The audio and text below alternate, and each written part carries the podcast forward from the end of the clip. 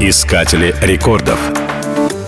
Тайгер Вудс – один из самых богатых спортсменов в мире. Американский игрок в гольф и величайшая звезда. Говорят, что свой первый рекорд он поставил в 9 месяцев от роду, став самым юным гольфистом в истории.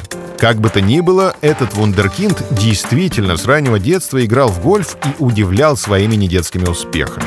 С первой попытки он одержал победу в международном чемпионате среди юниоров.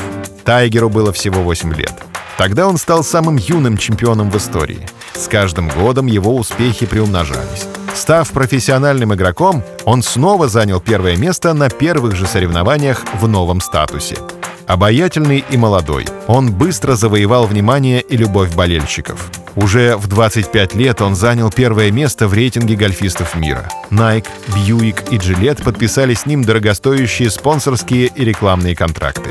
Собственно, именно они сделали его самым богатым спортсменом на планете. Долгое время он был лидером рейтинга Forbes. Часть своих доходов Вудс вкладывает в строительство гольф-полей по миру и занимается благотворительностью. За свою карьеру он 14 раз был обладателем главных званий в гольфе. По крайней мере, дважды он побеждал на каждом важном турнире.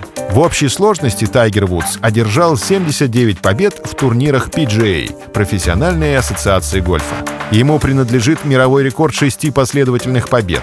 Звание первой клюшки планеты Тайгер Вудс держал рекордное количество недель — почти 12 лет. Искатели рекордов.